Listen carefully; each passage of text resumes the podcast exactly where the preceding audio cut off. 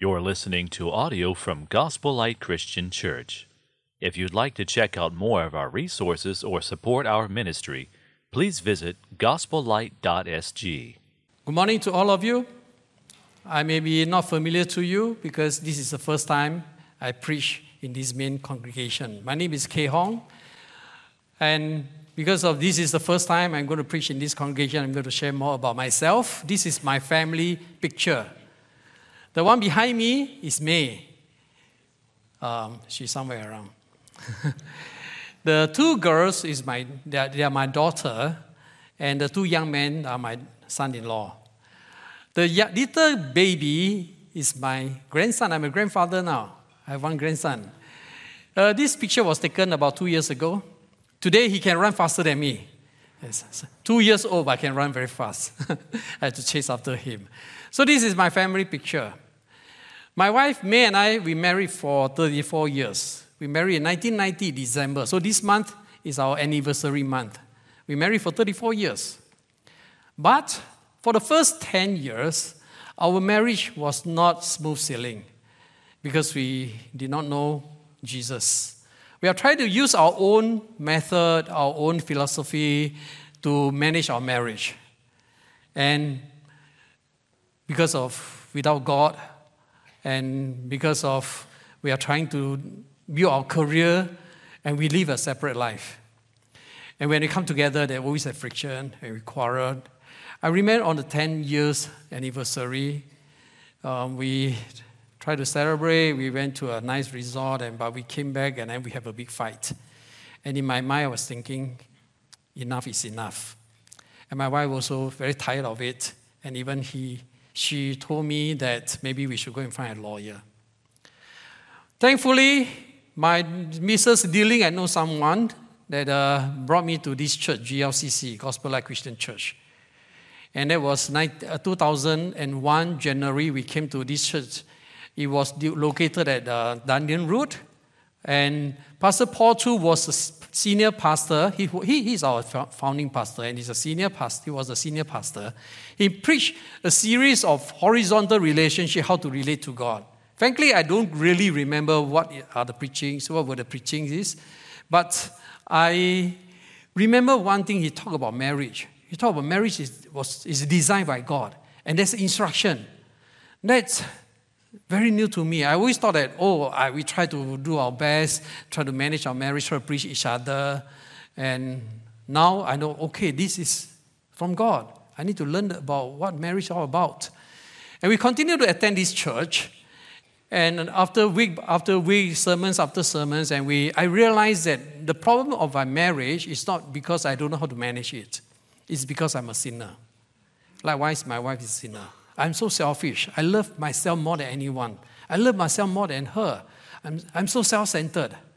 So because of that, my marriage has problem. And also I realized that sin, the punishment of sin is death. So I need to repent of my sin and turn to Jesus. And I was saved in 2001 June. And that year we baptized in October. Three years later, 2004 June, there was an opening to China to mission. And we decided to grab hold of this opportunity, afraid that other people may, may take it. so we grabbed and we, we went because we are so thankful We gratitude. We thank God that how He saved my soul and how He preserved my marriage. So I, I no turning back after that until today.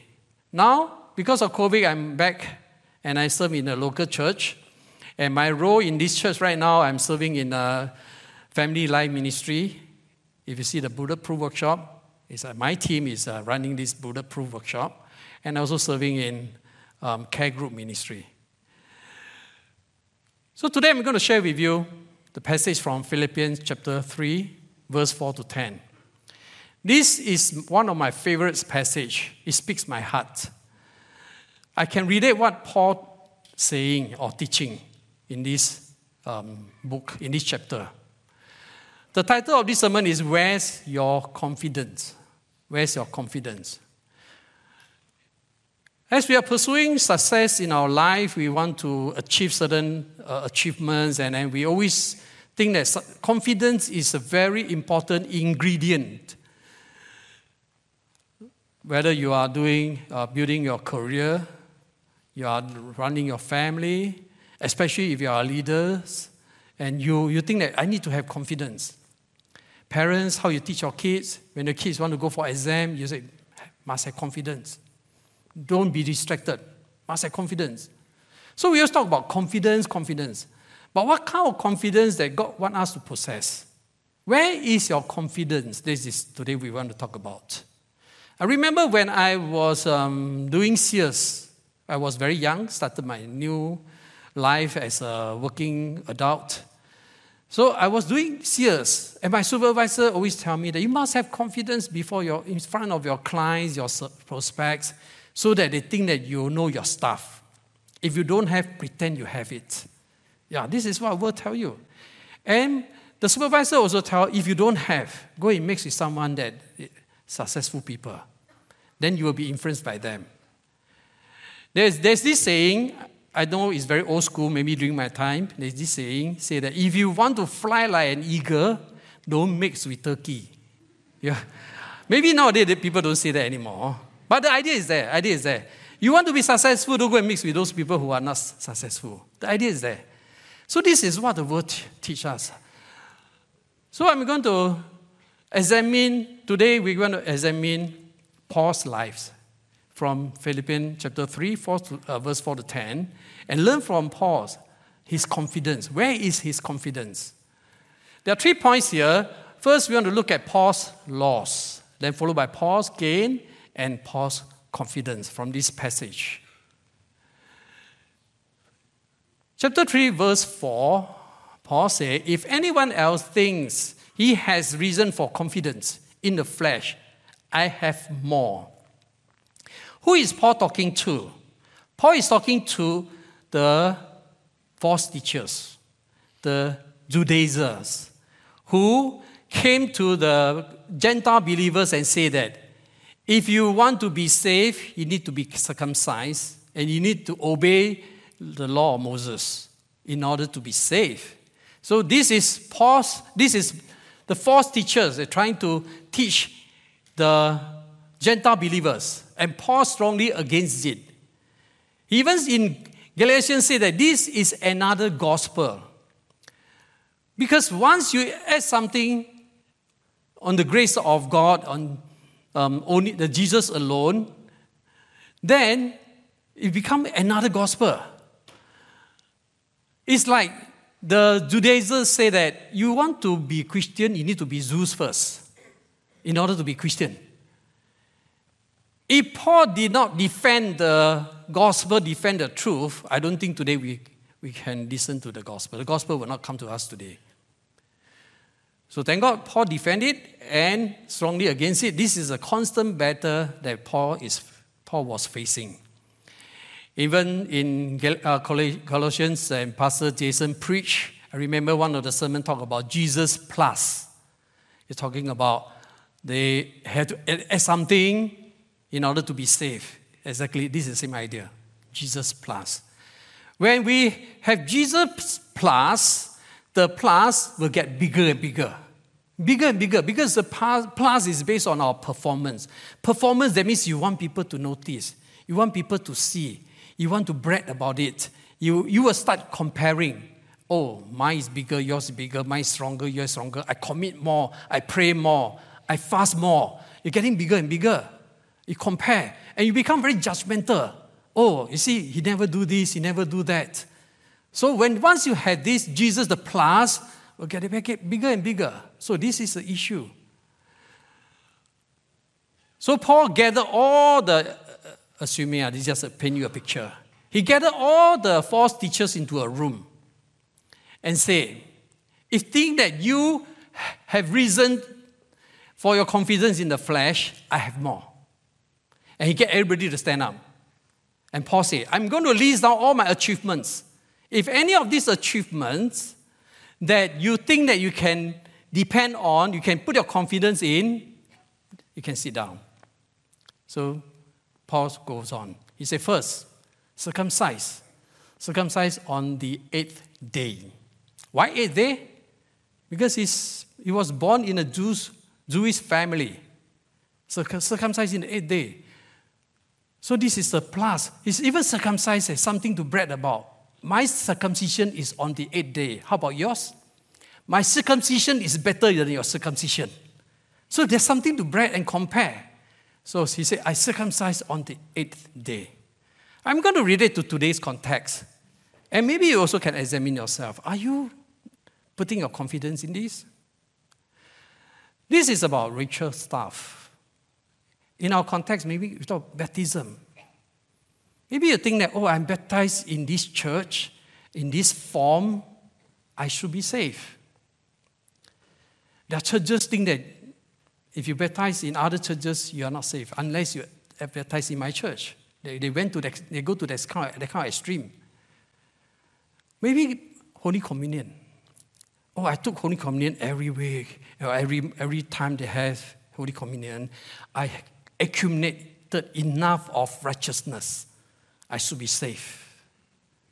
Or the common one, altar call. Oh, I remember that year when pastor had an altar call, I walked down the aisle, I make a sinner prayer. I should be safe. Is this your confidence? Next, Paul said, he was of the people of Israel.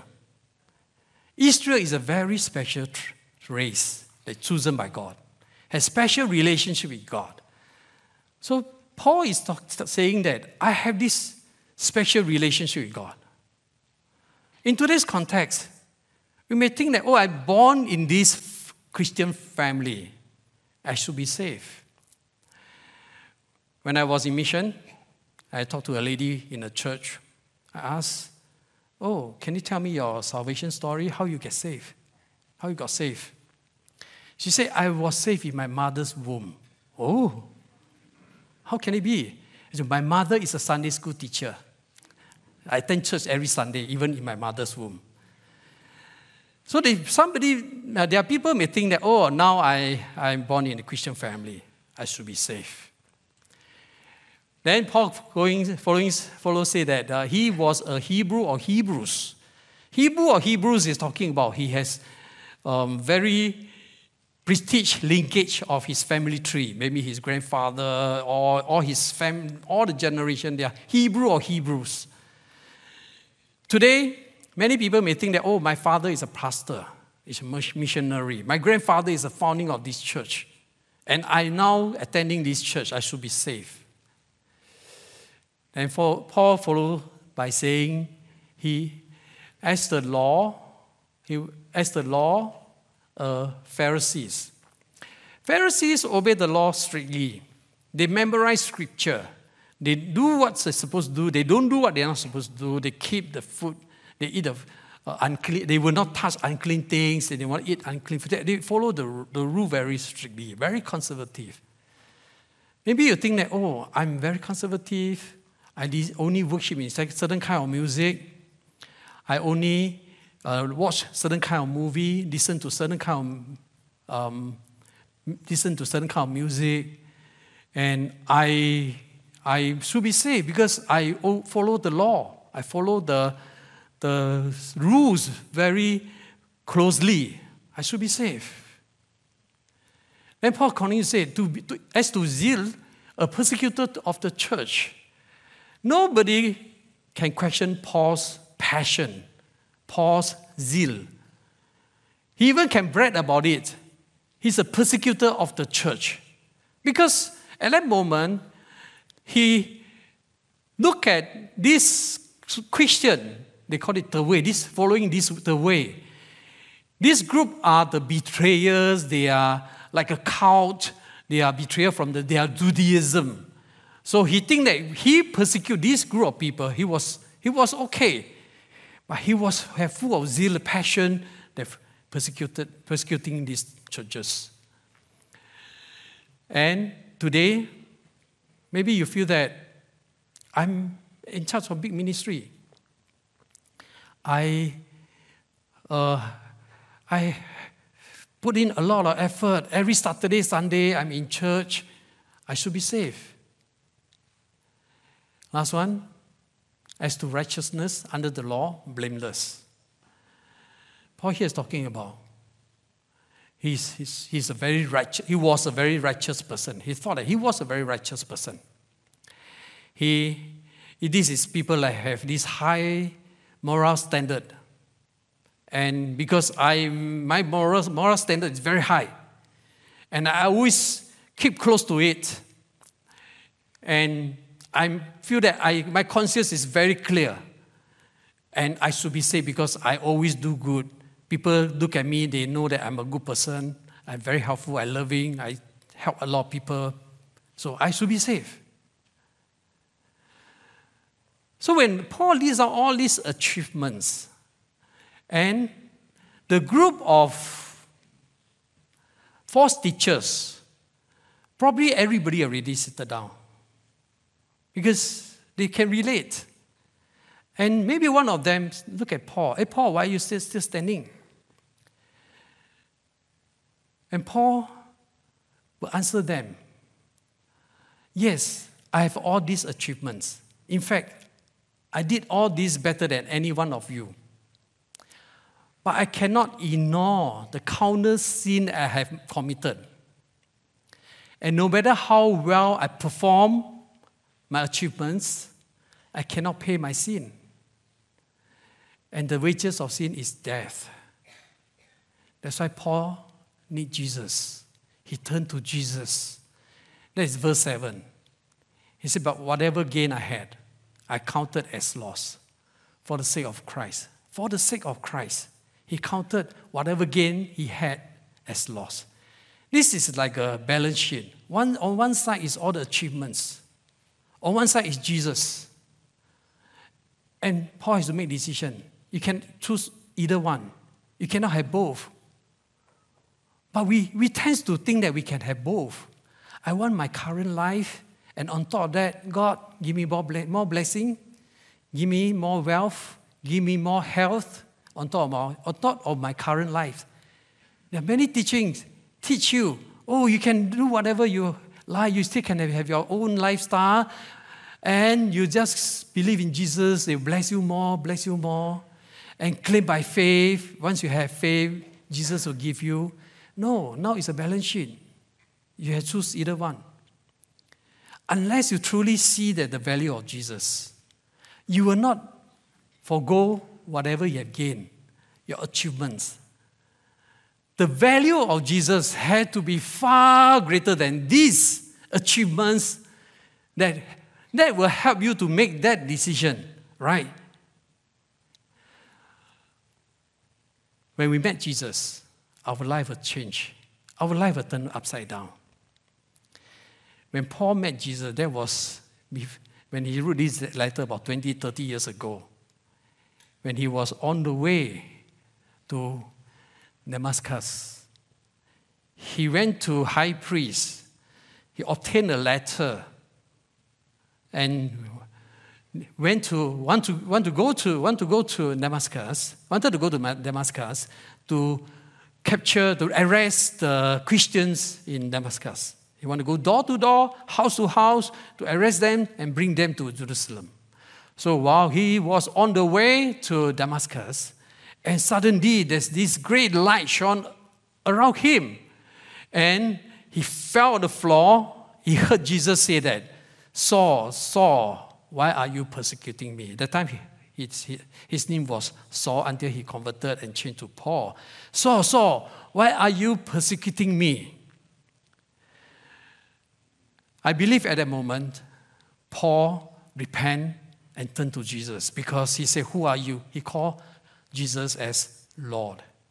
Maybe in his mind, a lot of things that he heard about Jesus, perform miracles, uh, heals all the sick, and the blind that can see, and die on the cross. Three days later, resurrected, all click, all put into pieces. And he can see that Jesus is the Messiah. That is the time he recognized Jesus is his Lord. So he repented and turned away from his sin and accepted Jesus as his personal Lord and Savior. So from then on, Paul's life has changed. He has a bright future.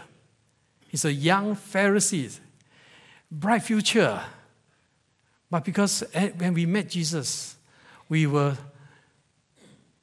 make some radical decision, unbelievable decision. Our life has changed because all these achievements is no longer that what, what we want to achieve. We want to have more of Jesus. When I met Jesus some 22 years ago, 2001, yeah, 22 years ago, my life has changed. And when there's opening for mission, we drop everything. We go. To me, it's a blessing. It's not, when you look at your loss, it's no longer a loss. And because you can gain Jesus, the loss is no longer a loss to you. And we enjoy the time together as family and enjoy Jesus in a mission field. There was once my daughter, young, uh, one of my daughters, came to me with a business card in a mission field. So he said, Daddy, uh, you are, your, your, direct, your title is branch director. Oh, yeah, I say, I was a branch director in one of the big four property agency in Singapore. Oh, uh, who is your boss? I said, oh, my boss, so and so. And that time was one of the big four. I think today, I'm not sure. I don't think so. So my boss was so and so. And my boss died to brag about how he started his, his business, his agency from nothing. His education level is secondary two. He like to say well, how he built his company from nothing. So he this tagline, he said, from zero to hero. He tagline, from zero to hero. Then my daughter heard and said, Oh, Daddy, people from zero to hero, ah, but you from hero to zero. exactly. When you know Jesus, you are from hero to zero. Paul was hero he, because for the sake of Christ, he became zero. But the zero is not, nothing. The zero is because you will have Jesus. You will gain Jesus. But you must understand the value of Christ.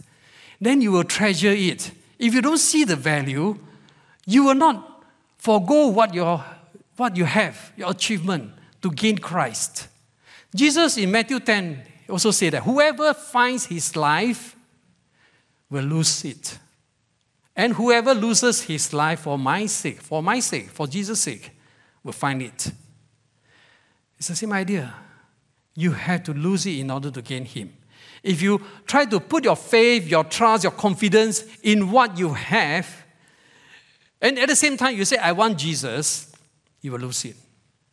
You need to know that only Jesus. Only Jesus is enough. You cannot have Jesus plus. Let me tell you an incident that I encountered in this church. Maybe it can help you to understand Christ's love better. There was one we had this prayer meeting in the church, church office, devotion and prayer meeting. And we divided into, divided into smaller groups. And I was with uh, Pastor Jacob. You know Pastor Jacob? Uh, the Telugu uh, pastor, our Indian pastor, Pastor Jacob. So I was with him and with another brother. So he shared, he said, please pray for my wife. She's going to do a kidney transplant. I said, oh, in my mind I was thinking, oh, something happened to your wife, ah, sickness, ah, kidney disease. Ah. I said, what happened to your wife? He said, oh, is your wife sick? I said, no, no, no, no. She's donating one of the kidneys to someone. Oh, is your children sick? Is any of your siblings sick? Because in my mind, I was thinking, who would you give to your, you donate your kidney? It definitely be your, your, your, your, your children or someone close to you. Is no. She's giving to one of the brothers in church. He's dying. He's giving away, she's giving away one of her kidney, donating one of her kidneys to someone, a brother in church, because he is dying.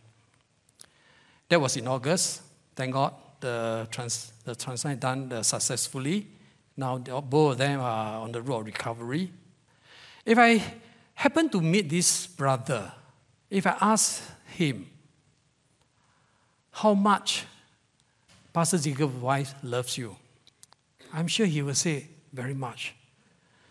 Without her, I cannot be here. She gave me her kidney so that I can live. If not, I would not. I would die. Likewise, how do you know Jesus loves you? He died on the cross for you. And not only that, pastor's wife, we see the glimpse, the glimpse of Christ's love only. Because when Jesus died on the cross, we are yet sinner. We are yet sinner. We are unworthy. It's nothing good that Jesus had to do that for us. When we are yet sinner, Jesus Christ died on the cross for us. So that we, in Him, we can have reconciliation with God.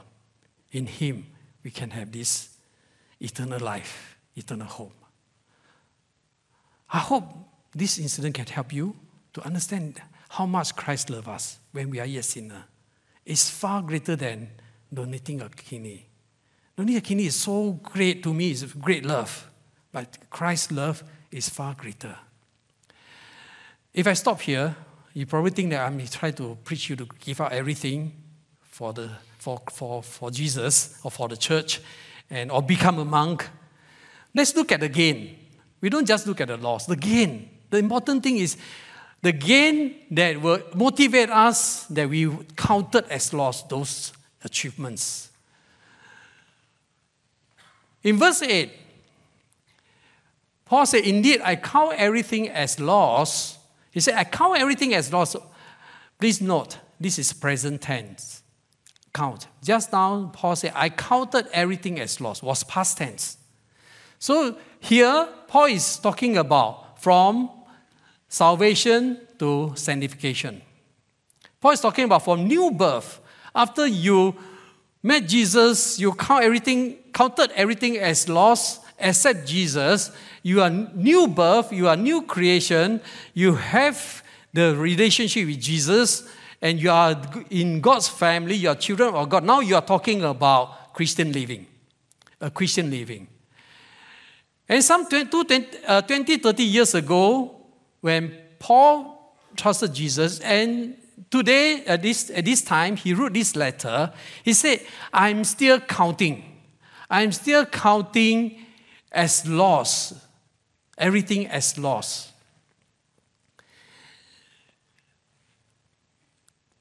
Importantly is he can see the surpassing worth of knowing Jesus Christ. That is the secret of Christian living. Focus on Jesus, look at Jesus, treasure Jesus, embrace Jesus by knowing Him. The knowing here is not talking about intellectually, you know who is Jesus, He's Son of God, He came, He died, He resurrected. Many second gen, third gen Christian, they only know Jesus. The know, intellectually, they know Jesus. But here is not just simply, I know in my mind. It's talking about the relationship, talking about experience God, experience Jesus, and you taste Him. If I tell you Mao Shan Wang is very nice, and you say, How do you know? I say, Oh, I watched TikTok. TikTok tell me it's very nice. Oh, Simon told me, Simon Lim is uh, a durian King. I, I, I, know, I don't know you know him or not. Simon told me, Mao Shan Wang is very nice. And if you ask me, have you tasted before? I say, oh, no, not really. I just know it's very nice. Then I don't really know what is Mao Shan Wang until I put a seed of Mao Shan Wang into my mouth. And wow, the seed is so thin. The flesh is so thick, so creamy. And I taste it.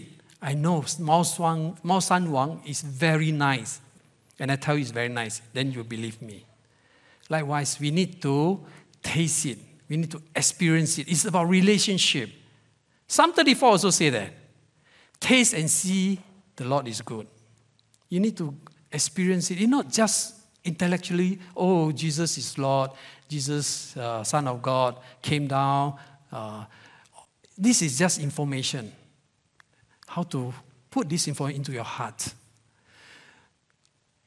You need to have personal worship. Personal worship is your, your, your devotion, your prayer time, how to, how to build the, this intimate, intimate relationship with Jesus. You need to go to the scripture to know Him. The more you know Jesus, the more you will put your trust, faith, and confidence in Jesus. When you want to put your faith, trust, and confidence in an object, you need to know what is this. If you just vaguely, oh, pastor said this, pastor said that, I know about this and that, but you don't really go into it and have this t- taste and experience our Lord, then you, your confidence is not there. Your faith and trust is not there. You need to build that kind of relationship. And the more you have that kind of relationship with Jesus Christ, the more satisfaction you can have. That's Christian living. We want to be in Christ and we want to find satisfaction in Christ. Paul, go, go, so, uh, following, say that, For his sake I have suffered the loss of all things and count them as rubbish. The comparison, the result of the compar- comparison with Christ, whatever he owned, whatever achievements he had, he count them as rubbish. Rubbish, the other translation translate as garbage or dung. When you had this comparison, the glory, the light of Jesus Christ is far greater than, the value is far greater than whatever you, own, you can own. But it doesn't mean that whatever you own right now is bad. It's not. It's not bad. Whatever you own now, the God of the world, Satan, will use it to blind you, to prevent you to draw near to Jesus. So you need to focus on Jesus. And when you focus on Jesus, the resources, the provision that God give you, that is not no longer your confidence. But you still can enjoy it. But if God take away, you will not, wow, I'm going, I'm dying because I don't have this, I don't have that. Because your satisfaction is in Jesus, your focus is on Jesus, and all this you will enjoy it even better. You are not afraid that people may take it away. You are not afraid that one day this will, may be gone. And you will enjoy it even far better. Let's look at Paul's confidence. Verse 9 said that not having a righteousness of my own that comes from the law, but that which comes through faith in, in Christ. In the past, before the conversion of Paul, all his righteousness is from the law, from, from the flesh. In Isaiah 64 say that our righteousness is like a filthy rag. It's like a polluted garment. ESV translated as polluted garment. So in the past, Paul is wearing this polluted garment in God's eyes. He, he was wearing, wearing this polluted garment. And it's like a dung, trash, rubbish, garbage. It's disgusting. But now, because of the faith in Christ, he's clothed with Christ's righteousness. So, verse Second Corinthians verse uh, verse five twenty one explains it very clearly. He said that for our sake he made him to be sin. For our sake God made Jesus to be sin, who knew no sin. Jesus has no sin, but he take he took all our sin on himself on the cross and died for, us on the cross. and so that in him we might become the righteousness of God. So in Jesus, now we have God's righteousness. Now, God's righteousness is credited into our account. Now we are clothed with Christ's righteousness. So when God sees us, He sees us like His Son Jesus Christ, never seen before. This is why a sinner, sinners like us, can access to God. God is a holy God. How can sinners like us access to the holy God? No way, unless we have this Christ righteousness. We clothe with Christ righteousness. Then we can access to the throne. We can access to God. We can have this relationship with God, intimate relationship with God. We can pray to God. God is our Heavenly Father. Because of this righteousness that now is in us. When Jesus was on the cross, after he said, It is finished, he gave up his life. At that moment, the curtain between the holy and the holy of holies torn into half from top to bottom. It torn into half. This symbolizes that in if you go to Hebrews 10, he said that this curtain is Christ's body.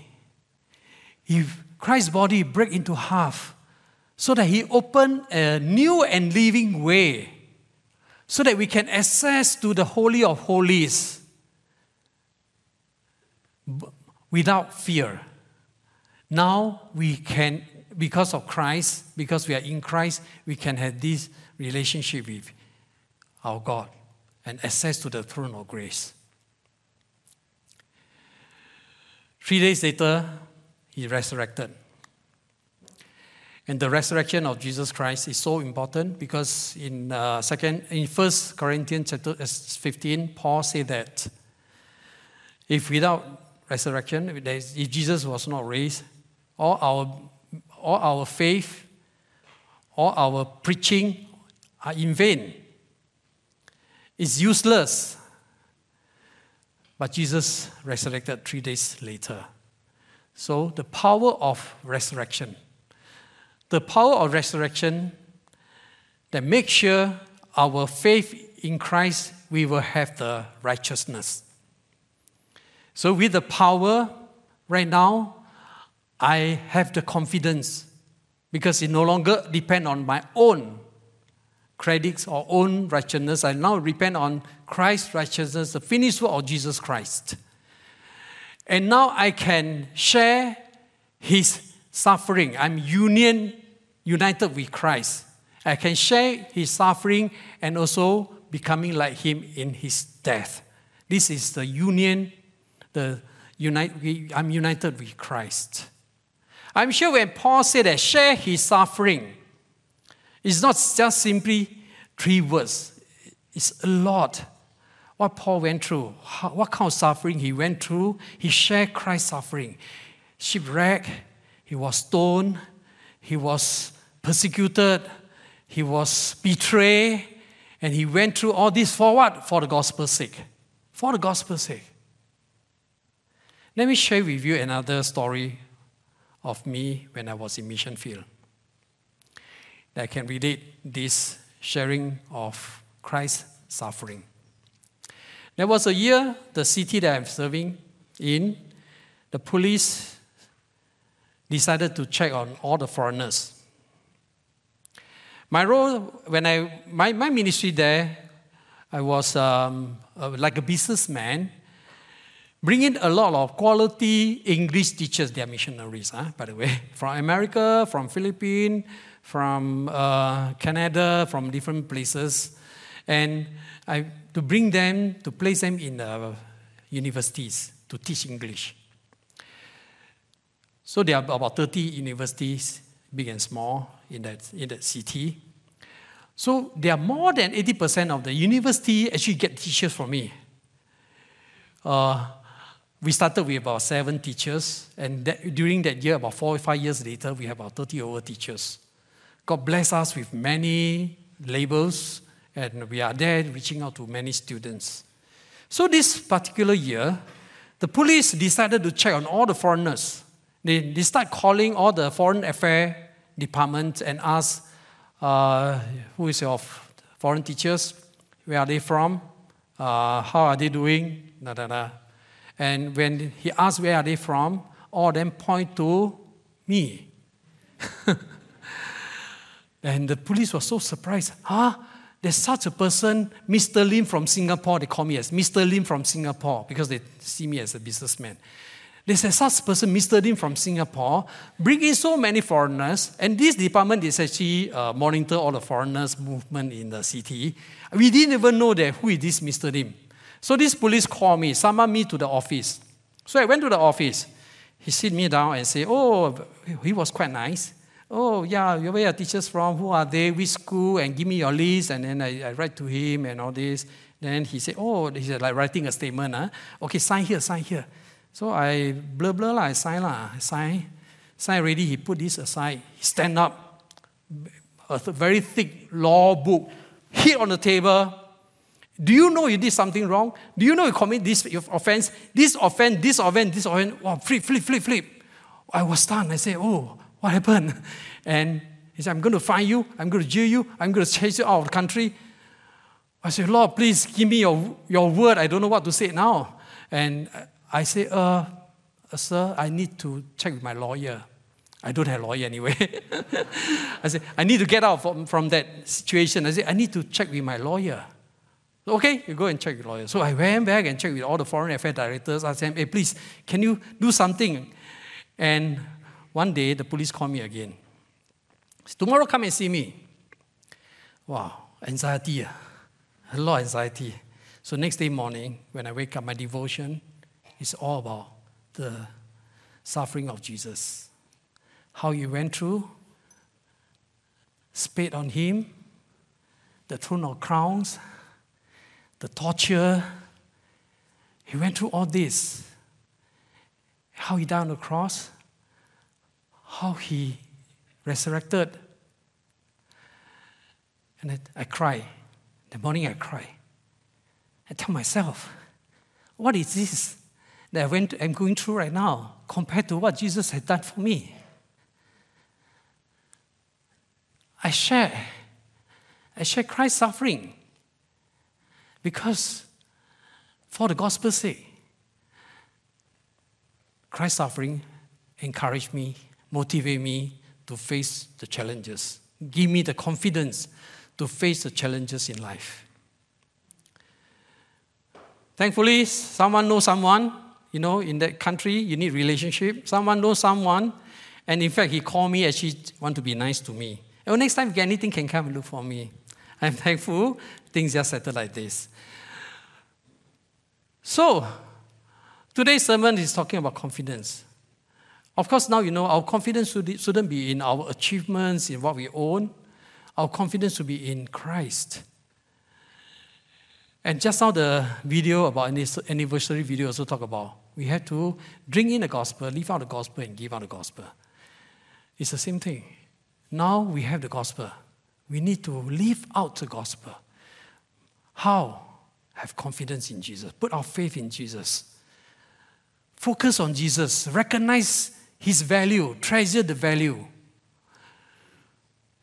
If you always sway away or you try to you depend on yourself too much, remember we have a care group here. Remember we have discipleship group. Remember that our church statement, mission statement is leading generation to life-changing relationship with Jesus Christ. This spot on. You need to have this life-changing relationship with Jesus Christ. You cannot fight alone in this battle. You need to fight together as a brothers and sisters, as a church. So join the small group, join the care group. Oh, in charge of care group. Ah. Huh? Advertisement time. join the care group if you don't have, so that you can be in the community to encourage one another. So that's all I'm going to say to share today. Prayerfully that you will know how to you will be encouraged and will know how to live out the gospel and give out the gospel. Let's pray. Lord, we thank you. Thank you again for your grace and your love. Thank you again for your Son, Jesus Christ, that love us so much and willing to take the form of man and came to this world to die for us on the cross.